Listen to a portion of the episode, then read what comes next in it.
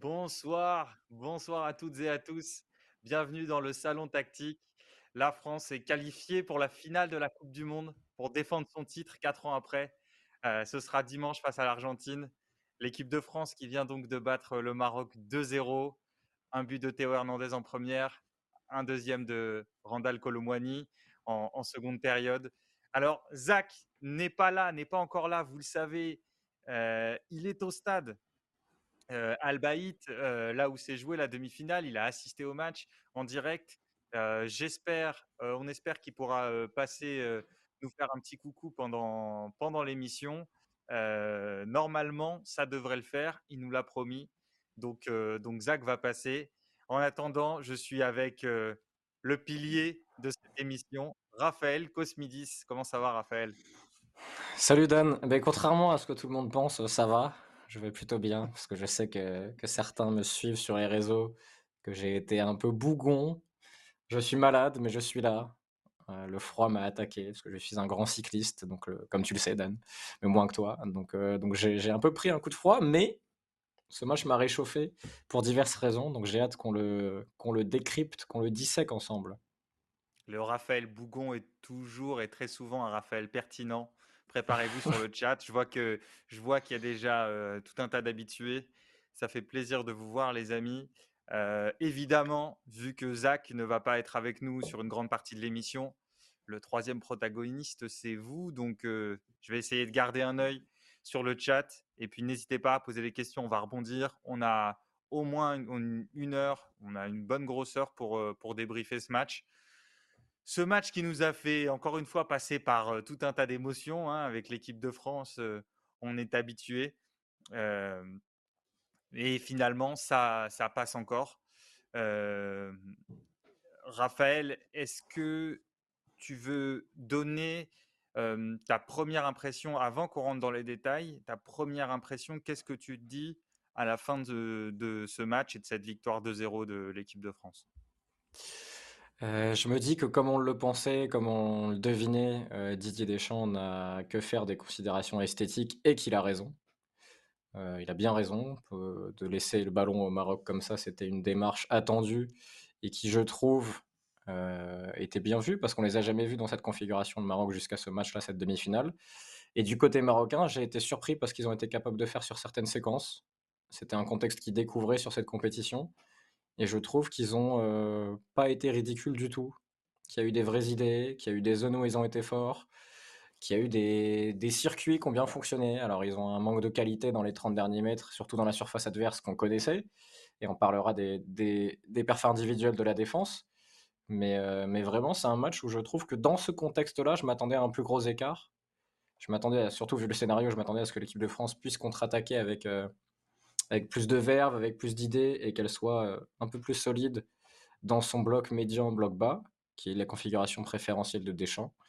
Et je trouve, après c'est un avis personnel et peut-être que les gens ne sont pas d'accord, que l'équipe de France euh, s'est fait euh, bousculer sur ses certitudes justement par une équipe du Maroc qui n'en avait pas dans ce domaine-là. Et c'est là, je trouve qu'au-delà de ce match-là, ça peut poser des questions pour la, finale contre une Argentine plus talentueuse, notamment dans la surface, et notamment avec Lionel Messi, évidemment, euh, s'il a de la liberté. Euh, alors, quant à moi, euh, ce que je me dis à la fin de ce match, plusieurs choses. Déjà que cette équipe de France, c'est l'illustration même que le match se joue dans les deux surfaces et qu'un match de foot se, se bascule dans les deux surfaces. Parce que même en deuxième période où l'équipe de France souffre, ou en tout cas elle subit, on va dire, eh bien, je trouve qu'elle n'a pas concédé grand-chose, voire vraiment, vraiment très, très, très, très peu. il faut attendre le temps additionnel pour avoir une vraie occasion. Avant, il y a, deux, trois frissons, mais il y a, trois tirs du Maroc en, deuxième période. Et ces trois tirs, c'est vraiment, vraiment pas grand-chose. Il y a une frappe improbable d'Amrabat loin du cadre. Il y a Abouklal qui prend le ballon sur le dessus de la tête et la balle va, va en touche. Et puis, il y a une, tentative de voler d'Atiatala du pied droit qui part vers l'arrière. Donc voilà, jusqu'au temps additionnel, voilà ce qu'a concédé l'équipe de France en termes de tir. Alors après, on verra à quoi c'est dû. Mais, mais si on, si on doit se demander si le score reflète le contenu du match, et si on dit que le contenu, c'est avant tout se créer davantage d'occasions que l'adversaire, bon, on peut dire que vu que la France s'est créé davantage d'occasions que son adversaire, elle, la victoire est, est en cohérence avec le contenu. Après, si on pense que le contenu, au contraire, c'est d'avoir un peu plus de, maîtrise entre les deux surfaces, là, évidemment, il y a plus de choses à dire. Il y a plus de choses à dire. On va, on va développer tout ça. Dites, dites, dans le chat, qu'est-ce que vous pensez? Est-ce que, est-ce que c'est, ça vous semble une victoire logique par rapport au contenu? Ou, ou est-ce que vous vous dites que justement c'est une équipe de France, on va dire, avec de la réussite? Voilà, j'aimerais bien, j'aimerais bien savoir, savoir ce qui se, ce qui se dit là-dessus. Raphaël, est-ce qu'on on va commencer par le, le, départ Déjà, il y a eu une surprise sur les compos. Walid Regragui, non seulement aligne à la fois Romain Saïs et Naïef Aguerd, qui était incertain sur le, sur le, avant, le, avant le match, et d'ailleurs qui n'était pas en état de jouer. Hein, on l'a vu, c'était un vrai pari. Non seulement il aligne ces, deux joueurs-là en défense, plus une défense à 5. c'est le, premier gros changement de Regragui sur son 11 de départ depuis le début de la compétition. Il l'avait déjà fait en cours de match en revanche. Il avait déjà utilisé cette défense à 5 en, cours de match. Donc ouais, c'était la première fois sur un début de match. Et alors sur la défense de la largeur, ça a été plutôt bien, mais je trouve que ça les a un peu limités euh, sur ce qu'ils étaient capables de faire depuis le début de la compétition, et notamment sur l'idée de renverser sur les transitions. Parce que comme Ziyech et Bouffal étaient un peu plus intérieurs, notamment défensivement, quand tu récupérais le ballon, tu n'avais plus forcément le, même fonctionnement. Donc ils sont repassés à 4 assez rapidement à partir de la blessure de Saïs, euh, je crois, Dan, si je ne m'abuse. C'est à partir de ce moment-là qu'ils repassent à 4 et aussi parce que le score est ouvert par la France. Donc, euh, donc ouais, il y a eu cette, modification. Amala, le milieu de terrain qui remplace, euh, qui remplace Saïs.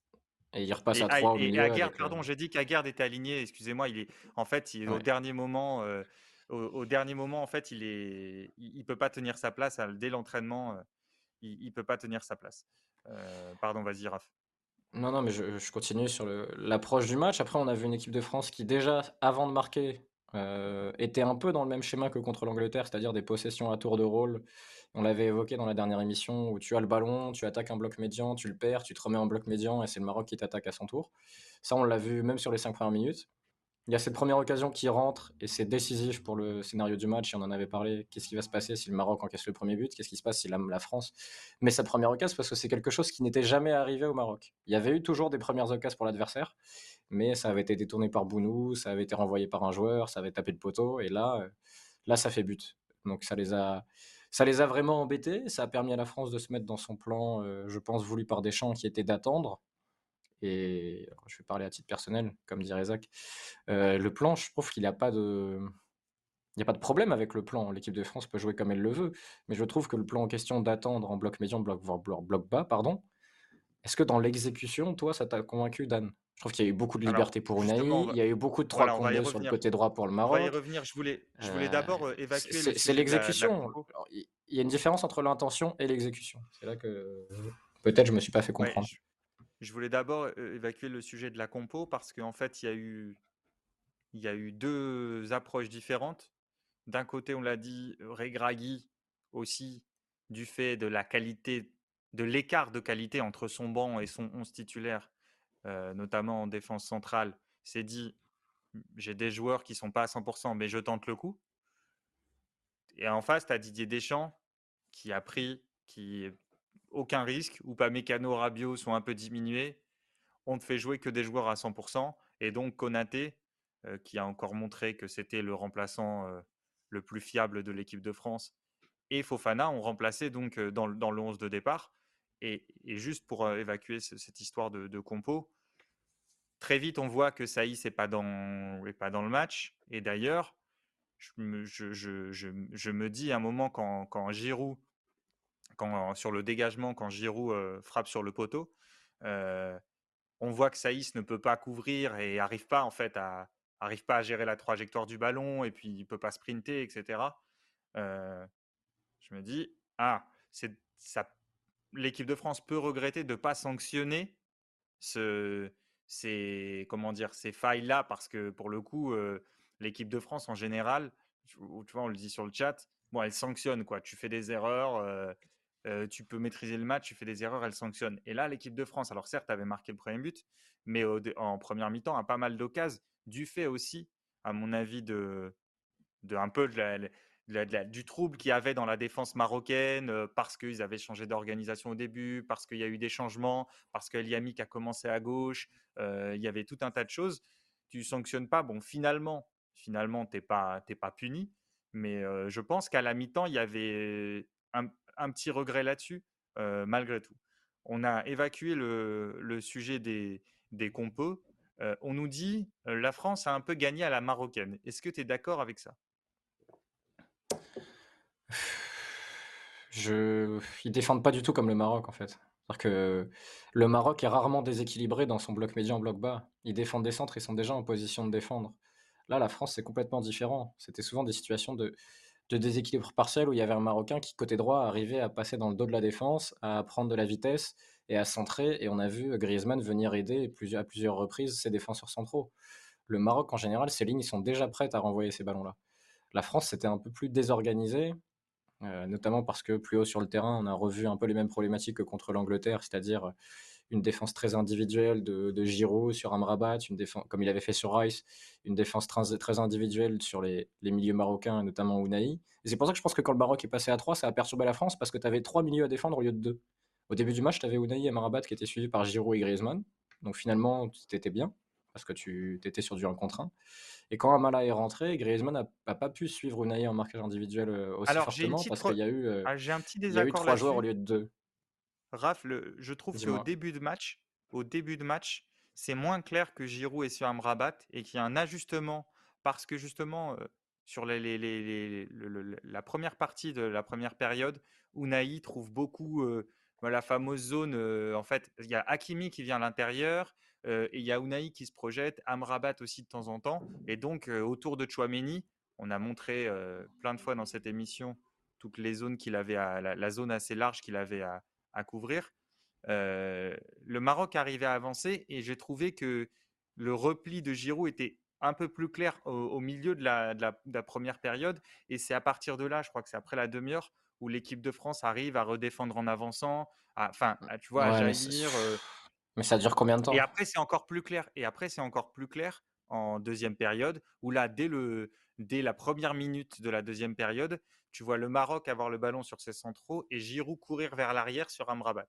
Et là, tu comprends en fait qu'on est parti pour un plan, alors pas, pas, pas, comme en 2018, parce qu'il n'y a pas la même solidité, mais effectivement, où là, tu te concentres sur les milieux et, et tu laisses les centraux adverses libres, mais c'était assumé. Alors, est-ce que ça a marché? De, laisser les centraux libres, oui, c'était assumé. Je trouve que ça a marché parce qu'on a vu notamment Eliamik en début de match être complètement perdu quand il jouait axe gauche dans une défense à 3 parce qu'il était complètement laissé libre par l'équipe de France. Et plusieurs fois, ça y est, je lui ai dit, mais vas-y, euh, avance balle au pied, engage-toi. Et il osait pas le faire, je pense, notamment parce qu'il était droitier à gauche et parce que c'est pas dans les habitudes du Maroc depuis le début de la compétition. Mais tu vois, quand tu dis que la France a réussi à défendre en avançant à partir de la 30e, euh, je trouve pas quoi. Moi, la France a réussi à, je trouve, défendre en avançant et être organisée à partir de l'entrée de Thuram en deuxième période quand il vient fermer le côté gauche et que Bappé euh, passe devant et qui fait plus rien. Sur la fin de la première période, tu as plusieurs jaillissements de Théo, de Fofana, de Chouamini parce que l'équipe, elle est mieux.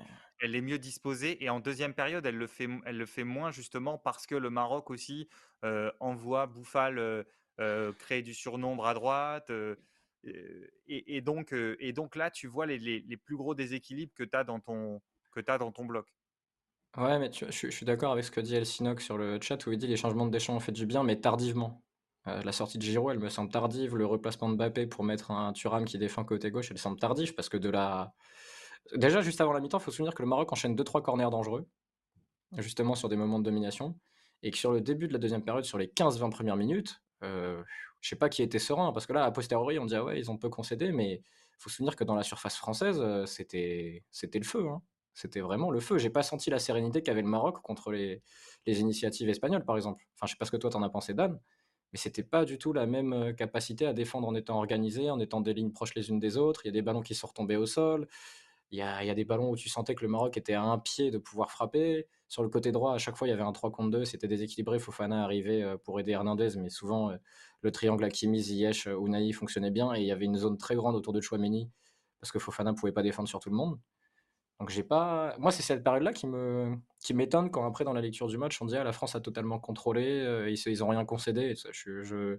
Alors oui, si on s'intéresse qu'au XG, mais comme nous l'a dit l'ami Walid Regragui, euh, il n'y a pas que les XG non plus. Et les ballons que le Maroc touche aux abords de la surface adverse, oui, quand ils rentrent dans la surface, tu vois, tu passes, tu passes pas loin d'un scénario où tu vas un partout, alors qu'à partir du moment où tu ouvres le score, normalement, vu ce qui s'est passé depuis le début de la Coupe du Monde, c'est fini, tu vois. Et, ce que disaient souvent les gens. Alors après, c'est vrai qu'il y avait beaucoup de fautes tactiques de la part du Maroc, mais je trouve que la France, ça fait deux matchs de suite qu'ils n'arrivent pas à contre-attaquer.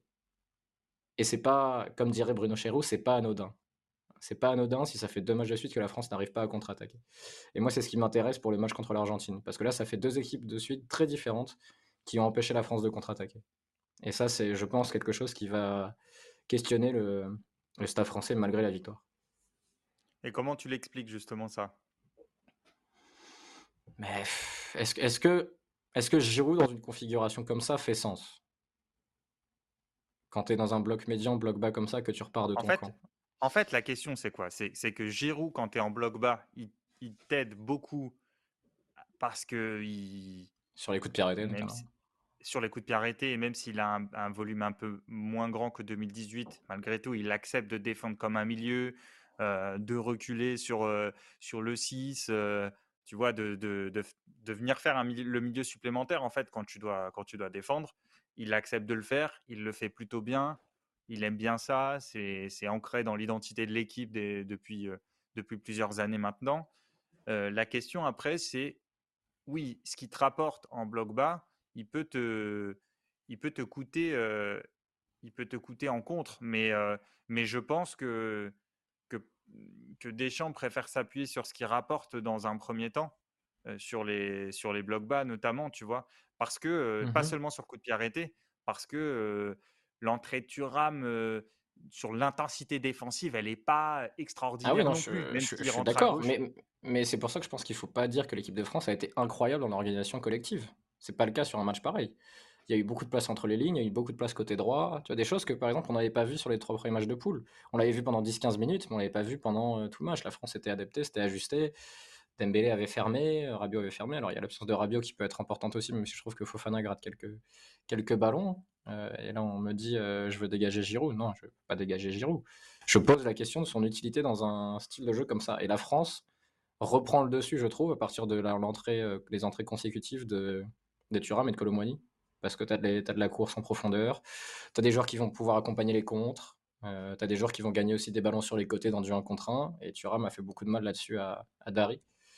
Donc, euh, donc non, je ne vais pas dégager Giroud. Ça dépend comment l'équipe de France joue, mais c'est pas un hasard si, euh, si tu, repars, tu reprends un peu le dessus à la fin quand tu fais rentrer les deux, les deux joueurs un peu plus de profondeur. Après, il y a aussi le Maroc qui s'ouvre, il y a un, un, milieu axial qui sort, Abdé qui rentre sur le côté. Donc le match s'ouvre un peu et mmh c'est vrai qu'il y, a la corrélation entre ce que as entre les entrants, entre ce que tu as décrit et aussi le Maroc qui s'ouvre, qui doit un peu plus pousser. Donc, donc tu, peux, tu peux un peu mieux contre-attaquer.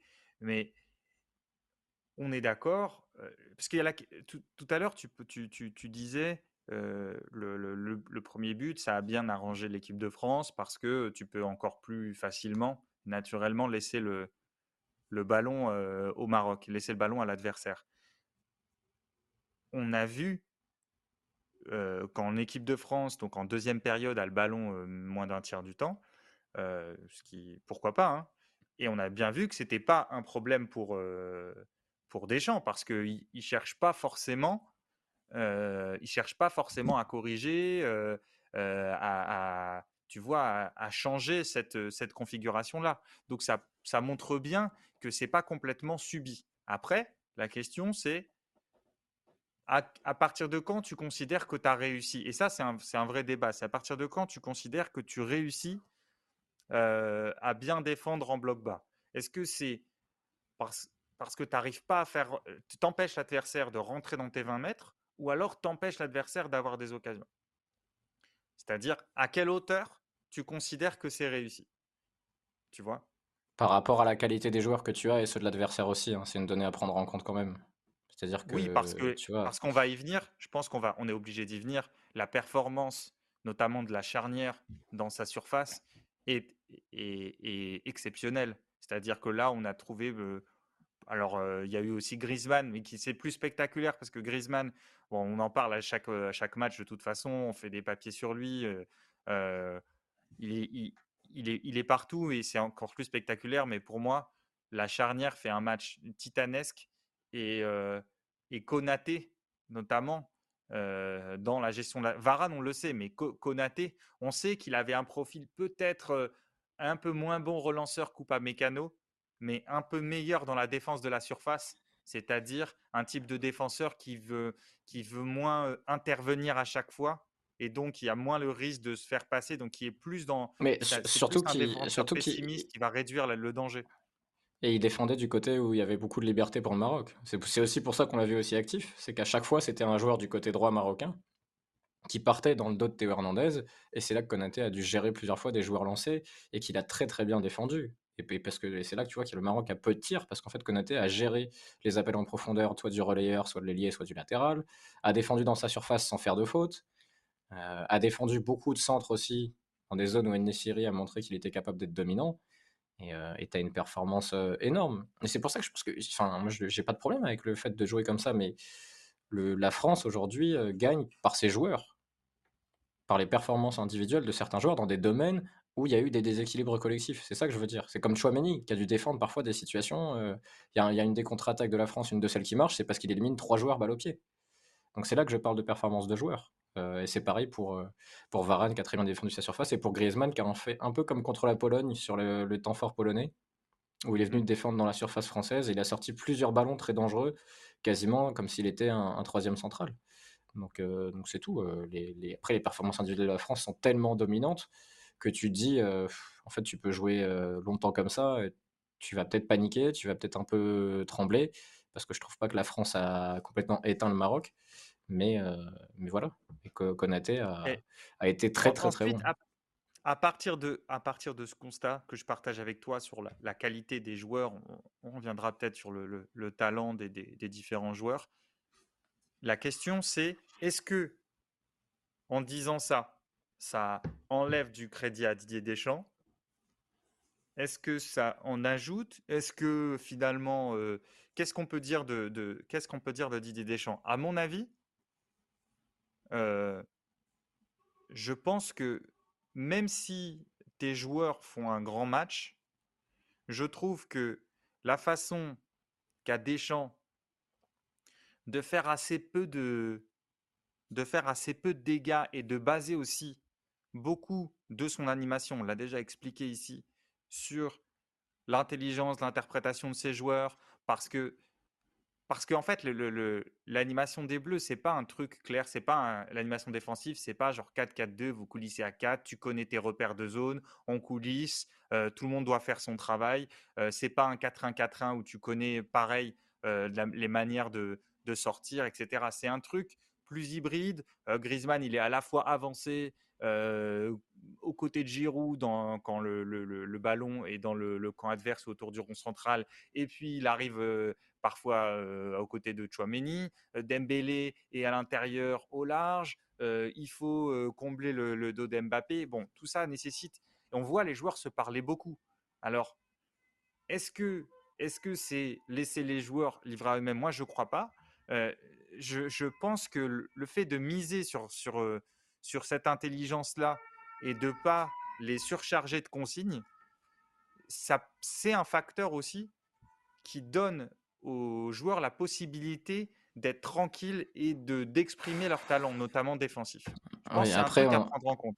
Après, l'équipe est en demi-finale aussi parce qu'Harry Kane rate un penalty à 2 1 Faut pas tout lire non plus dans le, la France, tu vois. cest qu'il y a des événements dans du foot qui font partie de un mec qui réussit quelque chose ou pas. Donc j'entends ce que tu dis. Exactement. Mais il y, a des, y a des moments, on a dit depuis, depuis des semaines que c'est un sport de moments, et les moments ont tendance à tourner pour l'équipe de France aussi parce que les joueurs sont très forts. Donc tant mieux. Mais euh, quel crédit? Bah déjà, non, mais je l'ai dit en tout début, en à l'introduction. Non, j'ai pas dit qu'à 2-2 t'es éliminé, mais c'est pas pas le même match, quoi. Donc, euh, enfin, c'est, tu, sais pas comment ça se passe, surtout vu la dynamique du match. Mais ce que je voulais dire, c'est que déjà, Deschamps, il s'en fiche d'avoir le ballon ou pas. Et t'as d'autres sélections culturellement qui se, pas qui se perdent, mais qui n'auraient pas fait ça. L'Espagne aurait jamais laissé le ballon au Maroc. L'Allemagne, depuis quelques années, aurait difficilement laissé le ballon au Maroc. Le Brésil, je pense, aurait eu du mal à laisser le ballon au Maroc. Là, la France, euh, Deschamps, il arrive. Donc il y a une victoire culturelle aussi. C'est-à-dire que pour te permettre de, faire ça, on, l'a dit aussi, il faut, pour te permettre de jouer comme ça, il faut que les joueurs l'acceptent aussi. Il faut que les joueurs soient tranquilles avec cette idée.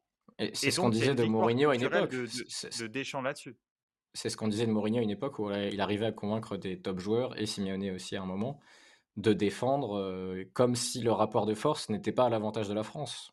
Donc, en quelque part, c'est de l'humilité, c'est de te dire euh, oui, c'est le Maroc, oui, on est censé avoir le ballon et se créer plus d'occasions en le prenant et en étant protagoniste, mais lui, ça ne le, ça ne le tracasse pas, ça. Et ça, c'est déjà une force. Et de, faire en sorte que les joueurs suivent, alors qu'on sait que maintenant les joueurs sont, parfois critiques sur les manières d'aborder les matchs, euh, ça, c'est quelque chose. Est-ce que c'est une victoire culturelle? C'est particulier parce que c'est peut-être parce que l'équipe de France et la France généralement n'a pas d'idée de jeu très identifiée. Tu vois? Tu veux dire historique? Voilà, c'est ça. Euh, alors, les, le staff de l'équipe de France de rugby actuelle a fait beaucoup de recherches sur comment les équipes de sport collectif français ont gagné au XXe siècle et même encore aujourd'hui. Et historiquement, que ce soit au basket, que ce soit au rugby, que ce soit au hand, que ce soit au foot, les équipes françaises gagnent en faisant moins de passes que l'adversaire. Donc c'est peut-être ça qui fait partie de la culture française. C'est-à-dire que tu n'as pas besoin d'avoir le ballon pour gagner, parce que tu as une telle diversité de profils et une telle force dans des grands espaces, quels que soient tes sports, que, euh, voilà, que c'est un peu flou, mais du coup ça te permet de faire un peu ce que tu veux. L'héritage est beaucoup moins fort que dans d'autres pays où un sélectionneur aurait dû se, se défaire avec ça. Il n'y a pas le débat comme en Argentine entre est-ce qu'il faut avoir le ballon, est-ce qu'il ne faut pas l'avoir, est-ce qu'il faut être un, un billardiste, un ménotiste. Euh, la France n'a beaucoup moins cette question-là. Et c'est une liberté pour lui aussi en tant que sélectionneur euh, oui, mais ce que je veux dire, c'est posée pour lui en tant que coach de club. C'est une liberté qu'il a conquise lui-même, puisque c'est lui l'acteur. Si on prend à partir de 98 où il est le capitaine, c'est lui l'acteur de cette identité-là, ou en tout cas de l'acceptation parfois de cette identité. Donc, c'est pas seulement qu'il arrive et qu'il hérite d'une liberté qui lui permet justement de euh, choisir des plans de jeu parfois où tu peux laisser la balle et qui sont les plus efficaces dans, dans, certains moments, euh, c'est pas seulement qu'il en a hérité, c'est que c'est lui-même qui a construit ça. C'est pour ça que je disais c'est une victoire culturelle non pas de la France, c'est une victoire culturelle de Deschamps sur la France. C'est en fait, pour moi, Deschamps il assujettit la France non pas parce qu'il gagne. Alors oui, c'est sûr que c'est un facteur, mais parce que une nouvelle fois, alors que tu es champion du monde en titre, les joueurs sont convaincus avec lui, épousent son approche et n'ont pas l'impression de jouer un football restrictif. Parce que si un joueur est frustré, il n'arrive pas, il pas à tenir comme ça plein de matchs, euh, des séquences où tu peux subir. Euh, parce que c'est ça la, grande force des Bleus, même si, même si aujourd'hui ils n'ont pas tout réussi. C'est ça, c'est qu'ils peuvent passer beaucoup de temps à subir et que finalement ils ne concèdent pas des tonnes. Alors tu peux dire qu'ils ont de la réussite, etc. Mais mais ça, c'est, les, les, joueurs sont, sont OK avec ça. Ça ne veut pas dire que ça te fait tout réussir. Mais si tu, prenais des Espagnols, si Deschamps demain il va coacher l'équipe d'Espagne, pour les convaincre de ça, ce sera très très difficile. Mais tu vois, sur, le plan ce soir, qui est un plan à la Deschamps, mais classique depuis qu'il a pris l'équipe de France, je trouve qu'on n'a pas vu justement les idées de Deschamps. On n'a pas vu de manière de contre-attaquer, on n'a pas vu de solidité du bloc où tout le monde, a, à part Bappé, a bossé, on n'a pas vu la fermeture des espaces intérieurs parce qu'Ounaï a pu se balader assez librement. C'est ça qui, qui, sur ce match, je pense, doit être dit par rapport à la finale. Parce que par rapport aux problématiques que peut te poser l'Argentine, si tu défends avec autant de passivité, et je pense que. Alors là, ils ont gagné, donc je ne sais pas quel va être le débrief, mais il y a des moments quand même où l'équipe de France a été extrêmement passive, Dan. tu vois, C'est-à-dire que c'est un football qui se base sur les erreurs adverses montrer ça. On peut, faire un petit coup de tableau pour savoir comment, euh, comment l'équipe de France a, tenté de défendre. c'est vrai que. Euh, ah, t'es déjà prêt à dégainer? Non, je suis pas forcément prêt à dégainer, mais on. Non, parce que c'est vrai, en, attendant que tu te prépares, en attendant que tu te prépares, c'est vrai que Unai, Unai a, fait, a fait un grand match et on sait que on a vite vu que le Maroc justement avait ciblé avait bien préparé son match, mais ça, ça c'est pas étonnant du tout. Oui, il hein, faudra qu'on le, parle le du Maroc, hein, parce qu'ils ont... il faudra qu'on Oui, parle du on Maroc va parce en parler après. trucs, ils ont fait des trucs bien. Absolument, et, et, euh, et vu la Coupe du Monde qu'a fait Walid Regragui, euh, c'était pas du tout étonnant de voir que le Maroc avait identifié certains, euh, certains déséquilibres, euh, c'est des- certains déséquilibres des Bleus, parfois euh, dans, quand ils défendent, parce que parce que dans, dans cette configuration avec Dembélé, Griezmann sur la partie droite, bon, bah, ça donne à Chouameni, parfois dans deux Griezmann, quelques, quelques espaces. Et Unai a fait un grand match, est venu s'insérer, s'insérer de ce côté-là, etc. Ça a permis au, Maroc d'avancer. Euh, euh, Raphaël, si tu veux nous montrer ça. Ouais, je vais, je vais les mettre dans le système où ils ont fini, enfin où ils sont vite passés, c'est le 4-3-3. Si tu peux me mettre en. Voilà, je vais les montrer comme ça. Donc là, on voit le Maroc contre l'équipe de France avec sa ligne de 4, sa ligne de 3 un peu asymétrique, avec Dembélé, Chouameni, Fofana et Griezmann qui défendait parfois plus haut, qui défendait parfois dans la ligne de 4. Donc tu as Giroud et Mbappé qui sont vraiment détachés un peu du reste de l'équipe. Giroud était tout le temps sur Amrabat. Mbappé était un peu dans la zone de Hakimi, mais défendait pas, était toujours là à jouer la carotte euh, par rapport aux deux centraux. Et tu avais cette organisation française. Et le Maroc, il y a une, euh, stat là qui est sortie, hein, si vous voulez aller sur mon compte Twitter, vous l'aurez. Mais il y a eu un 3 contre 2 permanent sur ce côté-là, avec donc Hakimi qui allait haut, Unai qui venait et Ziyech qui se mettait intérieur et qui venait combiner. Il y a eu un 3 contre 2 permanent parce que les deux centraux étaient fixés par l'attaquant et qu'on défend pas en un contre 1 dans l'axe contre un avançant. Donc il y a eu ce 3 contre 2 sur le côté là, qui a vraiment mis la France en difficulté et qui a permis souvent de trouver des joueurs lancés un des trois du triangle, lancés dans la profondeur, peu importe la combinaison. Et c'est pour ça que Konaté, on a souvent vu faire des sorties très fortes, parce qu'il y avait toujours un déséquilibre en termes de nombre, il y avait une supériorité numérique pour le Maroc dans cette zone-là. Et je trouve que le Maroc, sur le plan technique, a fait des choses très très bien sur ce côté-là. Je ne sais pas ce que toi t'en as pensé, Dan, mais ils ont trouvé des circuits pour trouver un des trois lancés. Parfois ça a été Ziyech, parfois ça a été Unai, parfois ça a été Hakimi. Et ils ont osé attaquer avec Hakimi au fil du match de plus en plus. Et c'est pour ça que je suis étonné que la France n'ait pas réussi à contre-attaquer, parce qu'à part un moment, Mbappé, quand il élimine Amrabat et qu'il se fait faucher à la limite de la surface, euh, on n'a pas vu Mbappé réussir à prendre de la vitesse, notamment parce que, alors on a dit, il y a eu des fautes marocaines à la perte de balle, mais il y a aussi eu, je trouve, une équipe de France qui a eu du mal à s'orienter de ce côté-là parce qu'elle elle devient très très prévisible quand même au fil des matchs. Elle devient de plus en plus prévisible. Et là, on l'a senti, il y a eu des séquences où Dembélé et Mbappé, ils avaient le ballon et ils étaient dans du 1 contre 2 où le seul, la seule possibilité c'était d'éliminer le joueur sur la vitesse et que quelqu'un accompagne. Mais Griezmann défend tellement bas, Chouameni euh, défend aussi bas, Giroud peut pas se projeter aussi vite que ses, ses partenaires, Théo Hernandez et Koundé défendaient bas. Donc on avait, il y avait peu d'accompagnement des, des contre-attaques françaises. Et même quand Mbappé Ouais. euh, au Rabat, je sais pas si tu te souviens Dan, mais il y a absolument aucun autre Français qui est présent dans la bah surface. justement. Je- donc déjà, deux choses par rapport à ce que tu as dit. Je pense que même si Fofana fait pas un mauvais match, ça a illustré les matchs de titan que faisait Rabiot, où, où souvent il courait pour deux jusqu'à présent. Et le fait qu'il soit pas là, on a vu, parce qu'en fait, Rabiot rattrapait parfois des coups où, en infériorité numérique, il pouvait réussir à la récupérer parce qu'il sortait très fort sur le porteur, etc. Euh, on voit encore plus dans cette organisation française euh, le manque euh, de Rabiot quand il n'est pas là, alors que Fofana fait pas un match, franchement, fait pas un match coupable ni mauvais. Donc ça c'est la ça c'est la première chose. Deuxième par rapport à ton tableau, on avait jusque-là vu le Maroc avec ces triangles là sur le côté l'utiliser beaucoup pour ressortir.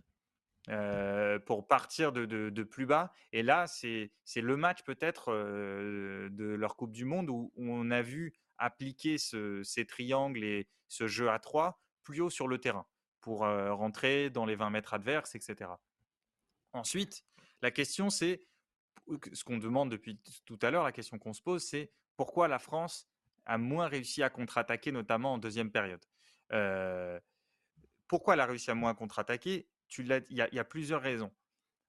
Quand elle réussissait à bien contre-attaquer en 2018, c'est- et- et ça passait souvent par un premier relais de Griezmann. Elle trouvait un premier relais de Griezmann devant elle. C'est-à-dire à la Ouais. récupération, tu avais un premier relais de Griezmann, soit qui lui arrivait à se retourner, soit qui remettait en une touche ou en deux touches vers un Pogba euh, face au jeu qui envoyait Mbappé. Sauf que là, Griezmann a le rôle du, double pivot. Donc a le rôle de, en tout cas quand l'équipe de France recule, je parle, hein, a le rôle du joueur qui est bas. Donc c'est difficile pour lui d'apparaître plus haut pour ressortir la balle. Donc tu te retrouves avec plutôt Giroud qui fait le rôle que faisait Griezmann avant. Donc c'est plus compliqué, il s'oriente moins facilement. Bon, c'est pas son profil, hein, j'ai pas du tout envie de l'accabler, mais c'est pas son profil. À droite, tu as Dembélé qui part de très très bas. Et donc, il te reste que Mbappé. Et souvent, effectivement, malgré toute la vitesse de Mbappé, vu qu'il est, il, a été bien contrôlé, maintenant les, équipes savent, euh, elles, sont venues à, deux, euh, il y a Amrabat qui venait. Et, voilà la grande, la grande différence, en tout cas, euh, avec, avec la menace que faisait peser. Par exemple, si vous pensez au match contre, la Belgique en 2018, j'ai vu, j'ai vu pas mal de, de, de, gens dans le chat en parler. le match contre la Belgique en 2018, non seulement tu concèdes beaucoup moins, que même si là tu concèdes pas des grosses occasions, mais contre la Belgique tu concèdes très peu. Je vous conseille d'ailleurs le podcast qui s'appelle Un mythe bleu. Je vous le conseille sur l'équipe que, que j'ai enregistré avec Vincent Duluc sur ce, sur ce match-là. Et ce que je voulais dire, c'est que non seulement tu concèdes peu, mais à chaque fois que tu la récupères, tu es hyper dangereux. Mbappé fait vivre un calvaire à la Belgique. Et justement, par ce, par ce, schéma-là, avec Griezmann comme solution, première solution devant, une remise ou une orientation, et après un lanceur qui, qui, qui, envoie Mbappé. Sauf que là, tu perds, en, ayant Griezmann plus bas, tu perds aussi, tu perds aussi ce côté... ce côté non, le, le, podcast, il est gratuit en plus, Raz. Griezmann, en ayant Griezmann plus bas, pardon, tu perds, tu perds son utilité plus haut dans les transitions. Mais c'est le choix que fait Deschamps parce que en alignant, en alignant ce 11 là, c'est-à-dire que si tu compares à 2018, c'est Dembélé qui fait Matuidi, on va dire. Allez, on va dire ça. Ou alors, mmh ou alors Chouameni qui fait à la fois Pogba et, et, et, Kanté. Vous choisissez. Mais vous voyez, si vous faites bien le, le décompte, vous voyez qu'il y a un décalage en fait. Donc, évidemment, c'est un compromis, c'est un autre compromis. je pense que c'est un, c'est le, c'est le choix de Deschamps. Il sait qu'il n'est pas hyper compact, il sait qu'il n'est pas hyper, que la, manière de défendre n'est pas hyper claire. et, Mais c'est, aussi pour ça que l'équipe arrive jusqu'à l'équipe adverse arrive jusqu'à la surface. Tu vois, il y a des gens sur le chat qui disent est-ce que la solution ce serait pas soit de réaxer Mbappé pourquoi pas, soit euh, qu'il vienne défendre. Mais s'il vient défendre, tu peux vraiment plus contre-attaquer. C'est-à-dire qu'il part d'encore plus loin, t'as plus de carottes à trouver directement en profondeur. C'est-à-dire que quand tu récupères le ballon, t'as que Giroud au jeu qui peut le tenir. Et là, vraiment, t'as plus. Il l'a fait un petit peu parce que Hakimi commençait à prendre du, à prendre bah à avancer dans c'est pour, ça qu'il c'est pour ça qu'il met Thuram. Je pense que Thuram s'est pris une soufflante parce qu'à un moment il attaque et il fait pas le replacement il, fait pas le retour défensif et le Maroc se crée à nouveau une situation j'ai pas dit occasion une situation où il déséquilibre la France et ils arrivent à trouver un joueur libre côté droit. Ça m'a étonné que le Maroc centre pas un peu plus. J'aurais pensé qu'ils allaient plus centrer qu'ils allaient mettre un, un autre joueur de taille dans la surface parce que je trouve qu'il y avait quand même beaucoup de liberté pour Ziyech et Hakimi et Unai pour se mettre dans des positions de centre euh, j'ai pas le chiffre de centre, contre cette euh, charnière. Tu, tu sens contre cette charnière, Raph, euh, t'as pas beaucoup de. Ouais, non, j'entends, mais tu vois, de... parce qu'ils quand sur leur temps fort. 15 pour le Maroc. c'est pas énorme, c'est petit. Hein. C'est un... Pour se rendre compte, quand t'as 60. Ils finissaient quoi 60% de possession C'est un chiffre assez léger. Il y a quelques années, rappelez-vous, il y avait un match Manchester United-Fulham de David Moyes où Manchester United avait fini à 81 centres. C'est un match mythique de l'histoire du foot. Alors celui-là, je ne sais pas d'où il est sorti, mais je ne suis pas sûr qu'il avait sa place dans une demi-finale de Coupe du Monde, euh, ni de David Moyes, ni Manchester Fulham. Mais, mais oui, mais il y a aussi le, truc, c'est que vu la domination de la charnière euh, euh, dans la surface, tu sentais que le décalage, il pouvait plus venir de sur les côtés, des, des dédoublements, les triangles dont tu as parlé, et après des centres en retrait, etc. Jusqu'à présent, il faut dire un truc aussi sur le Maroc. Après, on va peut-être un peu enchaîner sur le Maroc. D'ailleurs, euh, Raph, tu, voulais en parler. Euh, jusqu'à présent, le, le ballon avait rebondi du bon côté pour le Maroc. Euh, le Portugal avait tapé la barre, la, la, la, la, volée de, de Joao Félix est déviée et passe juste au-dessus, la tête de Pep frôle le poteau. bon, et ben là, cette fois, le ballon, il a Mbappé a tiré deux fois, ça a été dévié. Et, et ça arrive une fois sur Théo et une fois sur, sur Colomwani. Il y a aussi ce facteur-là, hein, on l'a dit, c'est pour ça qu'il faut aussi faire attention à ne pas se baser uniquement sur le score, même si c'est la finalité, bien sûr. Mais si on veut, En fait, je veux, je veux dire un truc aussi pour, te défendre, Raphaël. C'est que si. je, ça non, va, je m'en sors. Non, mais t'en as pas besoin. Non, mais t'as pas besoin. Mais c'est ce que je veux dire, c'est que si l'idée c'est juste de dire, ok, un tel a gagné, donc euh, c'est bon en fait, tout est bien et l'adversaire tout est mal. Bah, dans ce cas-là, ne, regardons pas les matchs, euh, regardons que le score. on va au ciné, on sort à 23h, on regarde le score et puis on dit et puis on dit, bah, bah c'est bien, voilà, l'équipe de France a gagné, tout était super. Non, ce qui est intéressant, c'est justement de prendre en compte le score parce que effectivement, être fort dans les moments, on en parle à chaque émission, c'est fondamental, notamment sur des, des ah, L'exemple, c'est Bappé. Hein. Il touche très peu de ballons sur le match, mais il est sur, les, il est sur les deux buts. Et le deuxième but, il fait deux exploits techniques, la prise de balle extérieure pour trouver Exactement, mais ça doit pas et derrière, dans un petit espace, il élimine trois joueurs. Donc, ouais, c'est mais en effet, il faut, je pense, c'est pas une question d'élever le débat, mais c'est de parler du contenu. Sinon, en effet, on peut faire un texte et dire «Ah, la France a gagné 2-0, euh, elle est encore en finale, bravo. Mais je pense qu'il y a quand même un peu plus à aller chercher et c'est le, c'est, enfin, je dis pas qu'on est des entraîneurs, mais quand un staff va analyser les matchs, ils vont pas se dire on a gagné 2-0, tout va bien. Ils vont aller regarder ce qui s'est passé, ils vont se demander ce qui peut être amélioré, ils vont se poser des questions sur des choix de joueurs, sur des manières de défendre, sur ce que va proposer l'Argentine. Et, euh, et c'est ça qui est intéressant, je pense, si on parle de jeu. Si c'est pour dire la France a gagné, elle était meilleure, bon bah oui, elle a été meilleure que le Maroc. Elle a, été, elle a essayé de créer plus d'occasions, elle en a concédé moins, euh, ses joueurs ont été efficaces devant le but.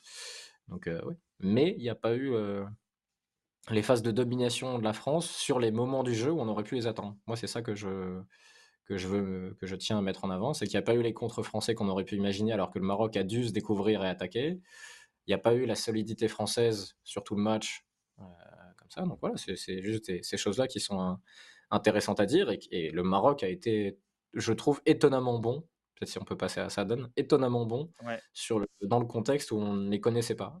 Où ils ont dû avoir le dû jouer sur attaque placée. En parler. On l'avait vu pour l'instant, on avait vu le Maroc pour l'instant euh, bien contre-attaquer, bien défendre. On avait, euh, on avait essayé euh, d'étudier la manière dont il sortait le ballon et la manière dont il défendait. Hein, et on sent que l'équipe de France avait bien étudié ça aussi, notamment en début de match où il y a eu des courses.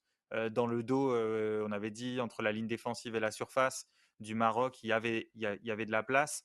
et d'ailleurs, le premier but, l'appel de Griezmann, servi par Varane, d'ailleurs, ce qui est très rare une passe verticale de Varane, il en a fait deux, trois en oui, on, a oublié de le dire, mais les passes intérieures de Varane sur les 20 premières minutes sont importantes pour que la France ouvre le score et qu'elle se crée des occasions. Et ça, c'est quelque chose qui, a été, euh, qui a été étonnant. Du jeu intérieur, mais surtout du jeu par-dessus. Moi, j'ai bien aimé la profondeur, aller chercher directement la profondeur.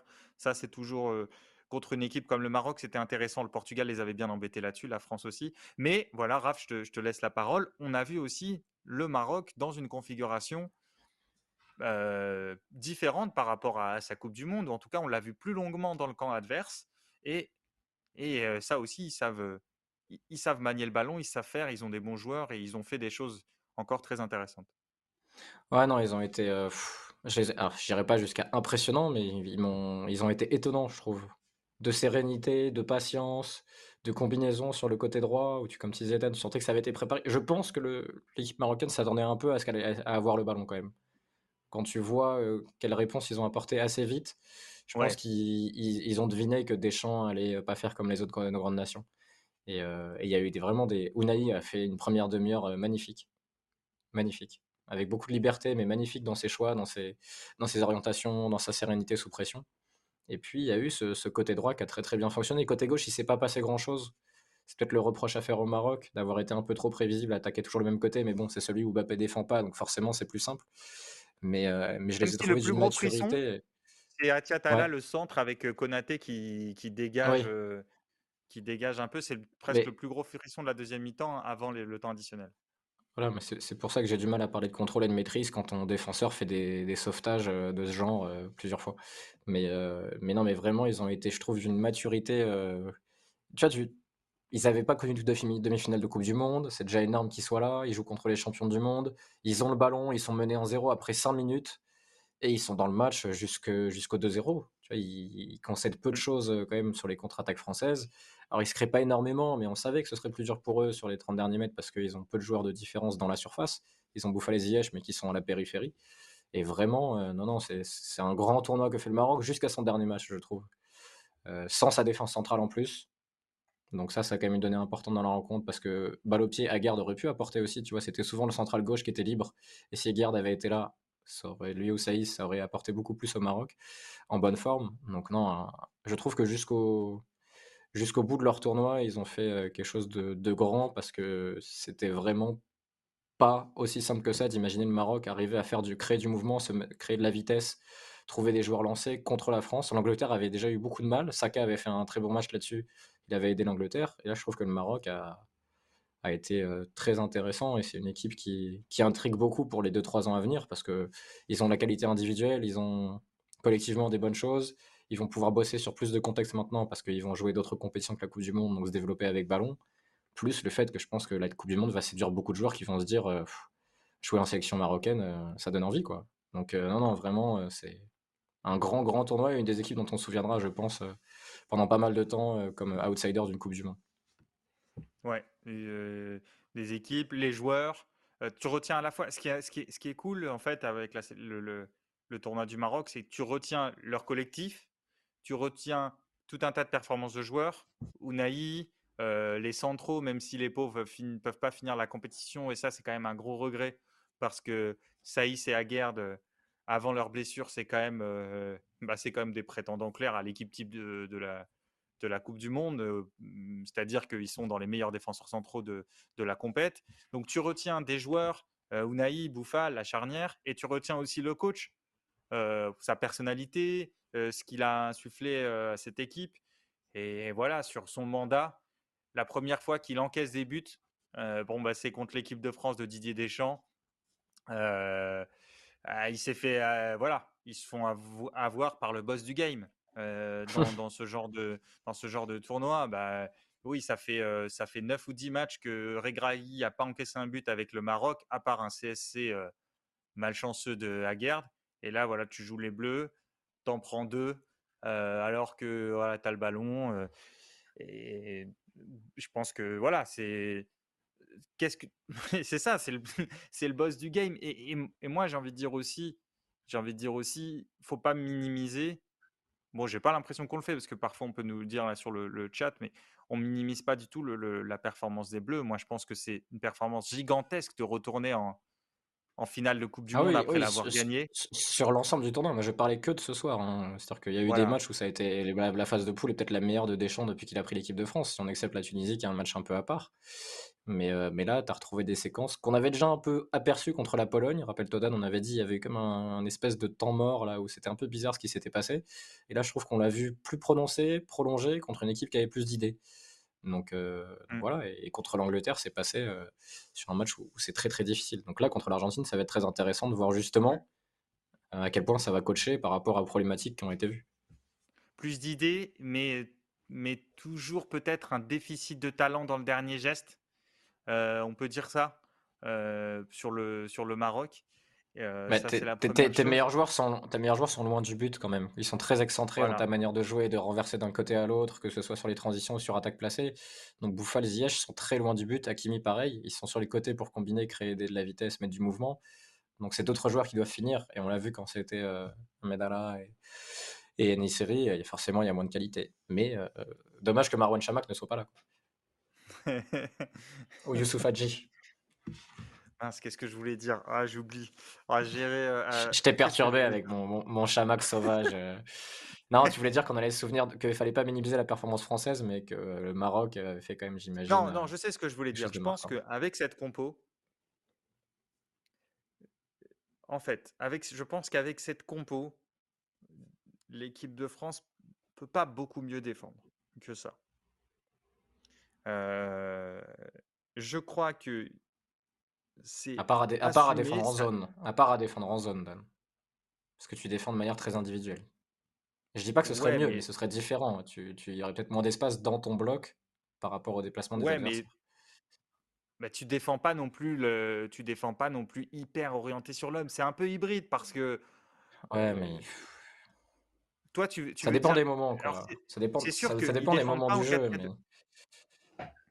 Oui, c'est pour ça qu'il y a beaucoup d'interprétations. C'est pour ça que moi, je pense pas que ce soit une approche non plus euh, euh, basée sur l'homme. Est-ce que je, je, suis pas sûr que même avec cette compo, tu puisses euh, sans te, comment dire, sans te priver bah, de, si, certaines si, tu, offensives, si, tu presses, si, tu, si tu presses pas, tu peux pas défendre différemment. Si tu ne presses pas, c'est sûr. Si tu vas presser haut et que tu mets un losange en place, tu presses haut, c'est différent. Mais à partir du moment où tu ne presses pas, où tu attends, forcément, tu es, limité sur cet aspect-là, je suis d'accord. Et, c'est pour ça qu'il y a un, changement chez Deschamps malgré tout. C'est que, en fait, cette compo, elle lui apporte une certaine variété offensive on l'a décrite. Tu as la largeur à droite avec Dembélé euh, qui, peut, euh, vers lequel tu peux renverser, qui peut apporter du déséquilibre avec ses dribbles. Euh, tu as Griezmann dans l'axe qui peut un peu se projeter, venir entre les lignes, reculer pour, pour jouer par-dessus. tu as Mbappé qui, s'il rentre, fait, ouvre de l'espace à Théo et que tu peux détacher aussi en phase défensive. Tu as Giroud comme, comme point de référence devant. Donc offensivement, tu as une palette offensive large et je, mets de côté Rabiot qui ne jouait pas aujourd'hui, mais qui peut aussi t'apporter certaines projections. Donc tu as une, une, palette offensive large et je pense que le revers de la médaille, c'est bon les gars, on ne peut pas défendre comme une vraie grosse équipe défensive qui met ses deux lignes de quatre. On peut pas défendre comme le Maroc. Voilà on ne peut pas défendre hyper en bloc comme le Maroc, basculer en zone, etc. Parce qu'on ne peut pas. Ça voudrait dire, euh, ça voudrait dire euh, mettre euh, soit Griezmann vraiment dans le double pivot, Giroud Mbappé, ou alors Mbappé milieu gauche, vraiment à couvrir de la zone en 4-4-2 classique. C'est pas possible. Donc, on fait avec. Voilà, c'est le quand tu quand es coach, tu es toujours en train de chercher une espèce d'équilibre entre ce qu'une option te rapporte et ce qu'elle te coûte. Et vu qu'il a des joueurs forts dans la surface, je pense que Deschamps assume le fait de ne pas pouvoir défendre beaucoup mieux que ça. Voilà, il y a des petits ajustements, mais parfois l'équipe adverse, elle va avancer. C'est consubstantiel à la constitution de cette équipe de France. L'équipe adverse va avancer même si tu es bas. Eh ben, c'est pas grave, on l'accepte parce que si je, si je change, en fait, je vais perdre euh, je vais perdre en, richesse offensive.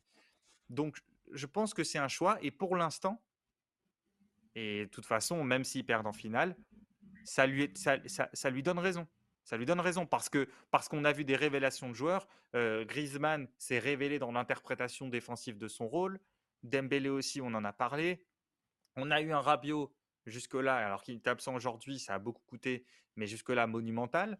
Euh, et, des, une charnière, que ce soit Varane ou Pamecano ou Konaté, qui, qui est dominante, sauf ou Pamecano contre l'Angleterre avec Kane, pour les raisons qu'on a décrites. Donc finalement, c'est finalement c'est ce risque-là, tu le vois, on l'a bien vu contre le Maroc, le Maroc l'a bien exploité, mais au final, il s'en fout en fait d'avoir le contrôle du, du, match. Il pense que ça vaut, ça vaut mieux le coup de garder cette compo et cette manière un peu spécifique, un peu spéciale de défendre, ça vaut plus le coup. Ouais, mais t'as Messi dans, ta zone faible. T'as Messi dans ta zone faible au prochain match, par contre. Et je, c'est pas négligeable, tu vois. C'est bien, mais là, t'as as un joueur qui va te. C'est le seul joueur de la compétition qui peut t'embêter à ce point dans ta zone la plus faible. Donc je suis curieux de savoir quelle va être l'adaptation. Déjà, il y aura le retour de Rabiot, qui à mon avis va être euh, très proche de Messi. Je pense que ça va défendre fort côté gauche. Et à voir euh, comment sont agencés Griezmann et Dembélé dans une telle organisation. Mais, mais là aussi, la question de qui va avoir le ballon sera intéressante. Je pense que c'est l'Argentine qui l'aura parce que la France ne le veut vraiment pas. Et de savoir qui du côté argentin va anticiper les contre-attaques de Mbappé. Parce qu'on a vu qu'Amarabat a beaucoup aidé et peut-être que Enzo aura un rôle assez similaire. Mais là, euh, là, il y a quand même une question qui se pose parce que tu joues ton côté faible défensivement et le côté fort de l'Argentine. Et si Molina apporte de la profondeur et que tu as des joueurs qui s'entendent qui bien avec Messi de ce côté-là, Dan, tu vois, moi, ça me ça m'interroge beaucoup.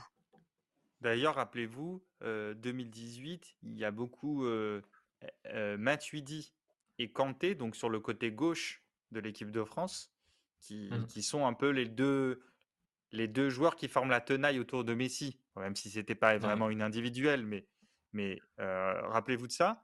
Là, Pogba était sur Banega. Pogba était très, très, très embêtant sur Banega. pour empêcher de trouver des petites passes diagonales à l'intérieur comme ça.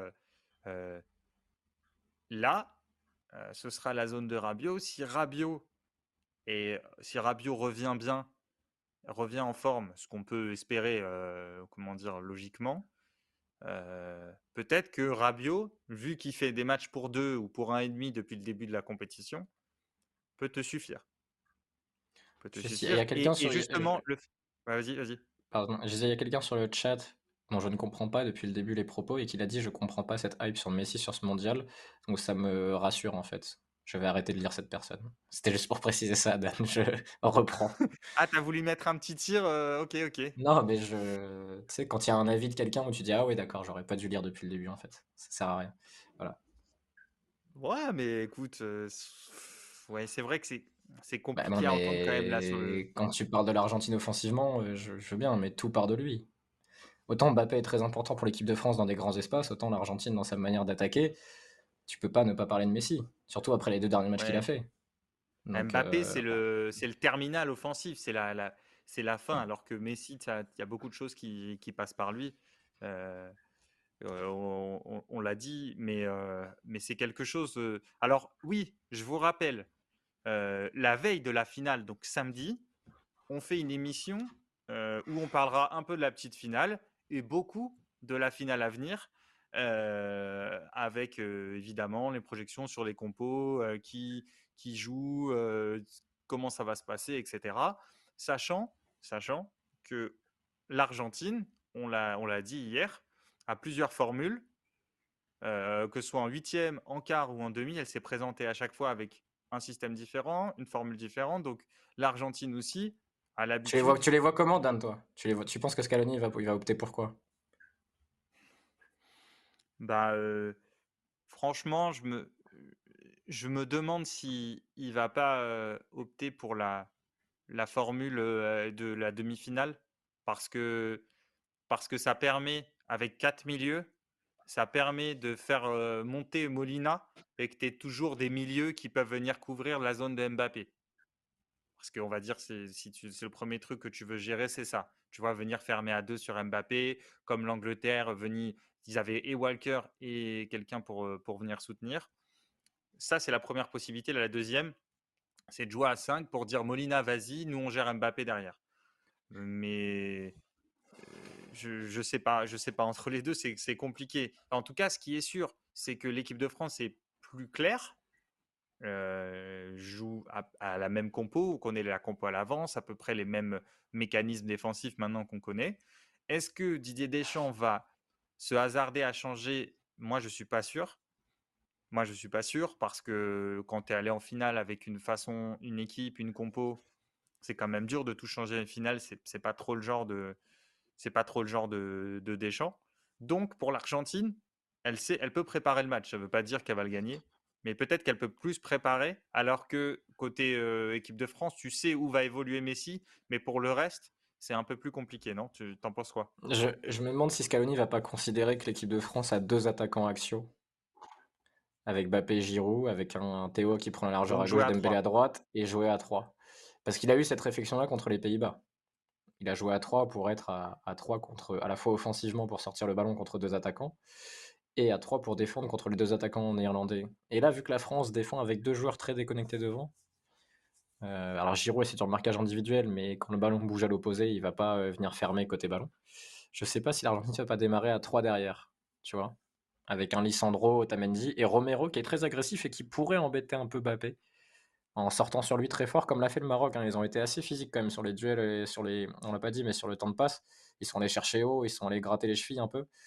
Euh, ils ont été assez agressifs pour l'empêcher de se retourner.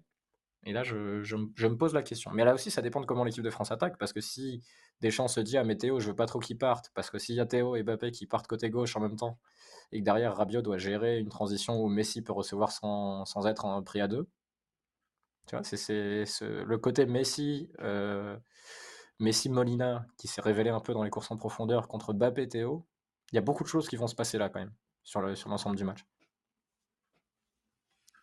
Oui, absolument. Et la question aussi de savoir à quel point tu vas, pour l'Argentine, libérer ton côté droit, sachant que tu as toujours la menace Mbappé. Quel rapport de force tu, quel rapport de force tu vas trouver là-dedans?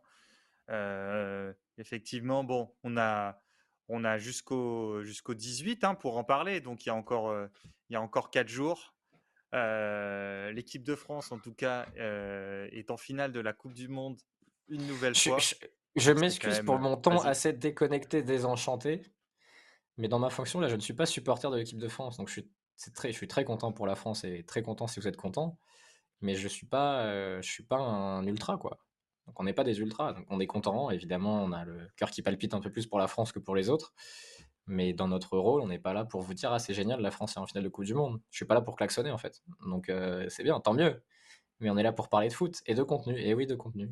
Donc euh, le score est, comme disait je ne sais plus quel analyste et, des gens qui gèrent euh, Brentford et notamment toutes les équipes qui bossent par rapport à ça. Le résultat est un mensonge. Donc il faut bosser quel que soit le résultat et voir les problèmes quels qu'ils soient.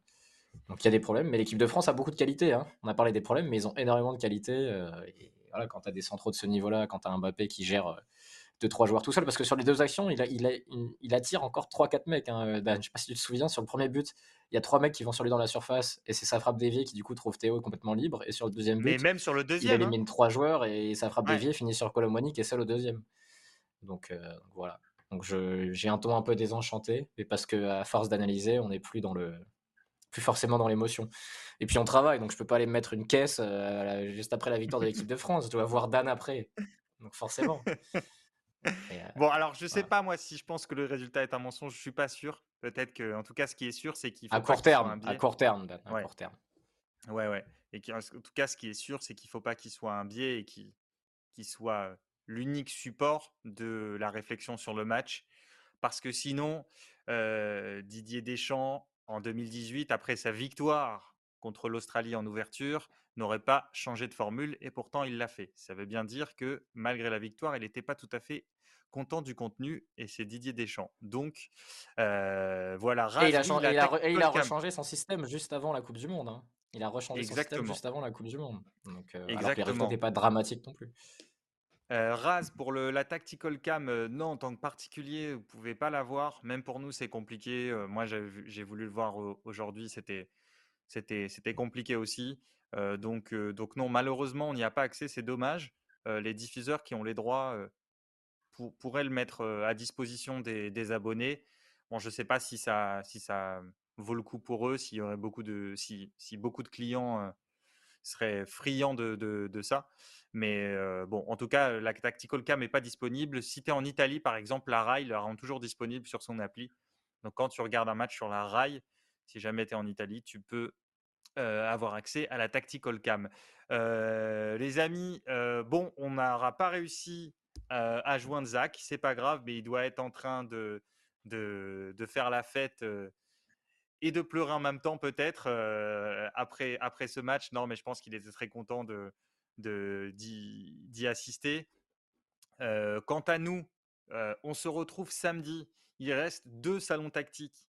ça marche bien, on est content. Vous êtes de plus en plus nombreux. les scores sont, sont cool. N'hésitez pas à vous abonner à la chaîne Twitch, à parler de nous. ça fait toujours plaisir. Puis vos retours nous font plaisir. Même les retours plus négatifs, on les lit. ça fait progresser voilà, donc on se retrouve samedi, n'oubliez pas, à 23h normalement, et évidemment dimanche le soir de la finale. Qu'est-ce que je peux vous dire d'autre? Vous souhaitez une belle soirée si vous faites la teuf. Bon courage pour demain, pour le travail. Je salue Raphaël, mon acolyte, qui, vous inquiétez pas, a le sourire à l'intérieur, mais il s'est concentré pour, pour nous livrer son analyse de l'émission. je vous dis bonne nuit à tous, à bientôt tout le monde. Et puis, écoutez, hein, dimanche, la finale, et puis pourquoi pas la troisième étoile. Allez, ciao, salut tout le monde. Bonne soirée.